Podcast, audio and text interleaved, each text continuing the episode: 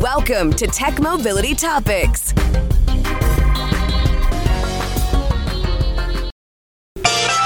Steve Wozniak owns two of the world's most impressive sports cars. What's your favorite, Steve? I prefer the Z. Is it that sleek styling? More than that, Is it the lush interior, the sophisticated onboard computers? that's part of it. Is it all the racing championships? Yeah. Oh, what is it about the Z car? It is awesome. Hey, Steve, you sell the apples. I'll sell the Z's. I found this ad. I'm blown away. For those of you that may not realize, Stephen Wozniak, co founder of Apple Computer, this is way back in 1983. And Nissan, back then known in the United States as Datsun, had him doing a commercial for 280Z. I mean, the Woz could own anything even then. So this was really, really, really cool. For those of y'all that kind of geek out on stuff like that, this is a little extra, little little Ken geeking for you. Yeah, Steve Wozniak in a Datsun commercial. How cool is that? Being both a mobility and technology show, I tend to cover quite an extensive range of topics, some of which are out of this world. you remember the space hotels we covered about a year ago. In any case, it's time to have a chat about aliens. Yeah, aliens from outer space. We talked a little bit about aliens this past summer. And I'm looking at this article, and it talks about what we actually know about aliens according to science. Did you know that there is a group that actually regularly, consistently scans the skies for any radio communication from out of this world. And they've been doing it now for 63 years. And no, they haven't found anything yet, but they got some interesting concepts. I think I'm going to share these with you. Let me start with how this article opens because I think it's pretty cool. And, and the date line is Green Bank, West Virginia. Okay. It came from space. Hurtling at a tremendous speed, a mystery object, reddish, rocky, like a cigar. Its velocity was so extreme, it had to come from somewhere far away in an interstellar realm. The astronomers in Hawaii that spotted it in 2017 named it Oumuamua, Hawaiian for a messenger from afar arriving first. But what was it exactly? A comet? An asteroid? Or maybe an alien spacecraft? well, there were headlines and all sorts of stuff, but in West Virginia, the people involved in the search for extraterrestrial intelligence, commonly called SETI, decided to aim a giant radio telescope at it just to be sure. And whether you realize it or not, aliens are having a moment.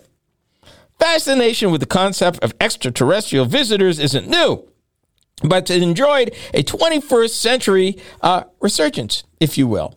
And this is in the absence of shows like The X Files and stuff like that that was all over back in the 90s. Military pilots have seen things that look uh, otherworldly.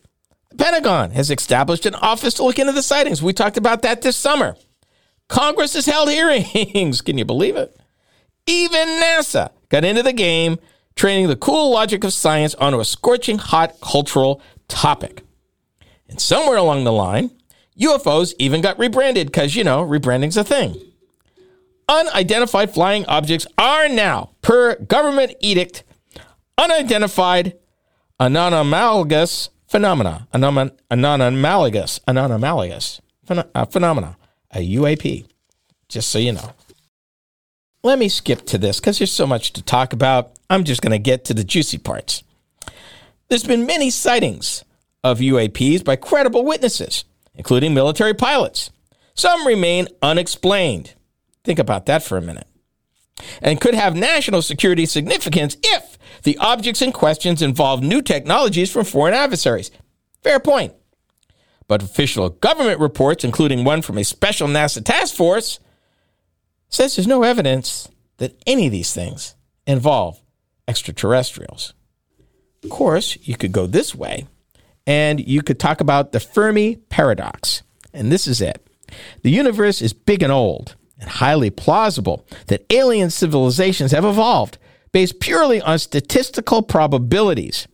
Fermi posed his question in an era of technological revolutions, including computers and rocketry. Seems possible that humans would master space travel and explore the cosmos. So why, he asked, is there no compelling scientific evidence that extraterrestrials have visited Earth? Hmm. and my wife, who likes these kind of movies, would answer perhaps the simplest explanation for the Fermi paradox is that there's no paradox at all. They're already here. Why are you chewing on that? Let me get down to this because I love this. They're talking about a couple of different philosophies. One of these, uh, for the SETI experts, two arguments grounded in science bolster the conjecture that aliens are surely out there somewhere.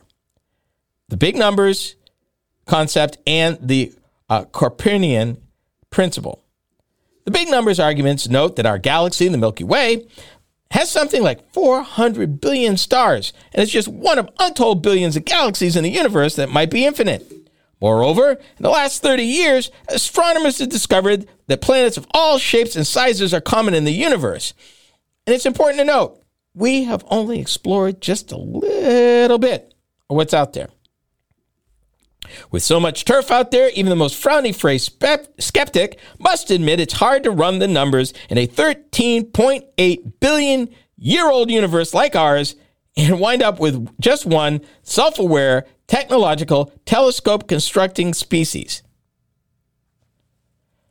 On the other hand, the Copernican principle, yeah, inspired by 16th century astronomer Copernicus, Copernicus, whose revolutionary model of the solar system put sun, not the earth, at the center. And the principle suggests that, in the same way Earth is not a privileged place in the universe, humanity should not presume itself special or unique.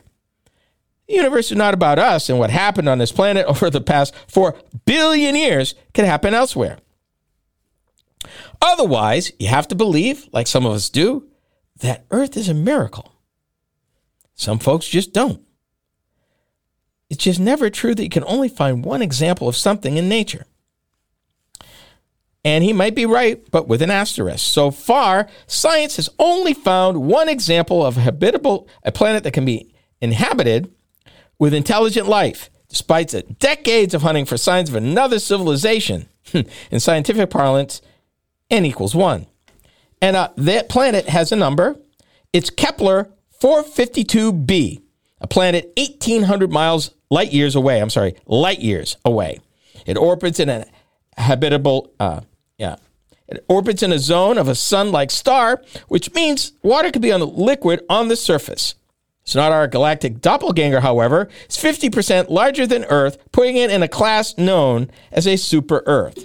So, is there intelligent life out there? It's huge. There might be. Will we ever find it? Hmm. Kind of like a needle in a haystack when you don't know if the haystack has any needles in it. And that is the quandary. Maybe there is. And maybe, just maybe, we may never, ever know.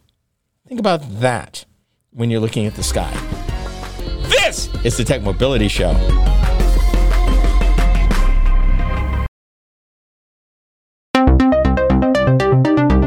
Do you listen to podcasts? Seems that most people do. Hi, I'm Ken Chester, host of the Tech Mobility Show. If you missed any of our weekly episodes on the radio, our podcast is a great way to listen. You can find the Tech Mobility Podcast just about anywhere you can enjoy podcasts. Be sure to follow us from Apple Podcast, iHeartRadio, and many platforms in between. We are there. Just enter the Tech Mobility Podcast in the search bar wherever you listen to podcasts. Social media. It's the place to be, we're no exception. Hi, I'm Ken Chester, host of the Tech Mobility Show. Several times a week, I post to TikTok several of the topics that I cover on my weekly radio show. It's another way to keep up on mobility technology news and information. I've built quite a library of short videos for your viewing pleasure, so be sure to watch, like, and subscribe.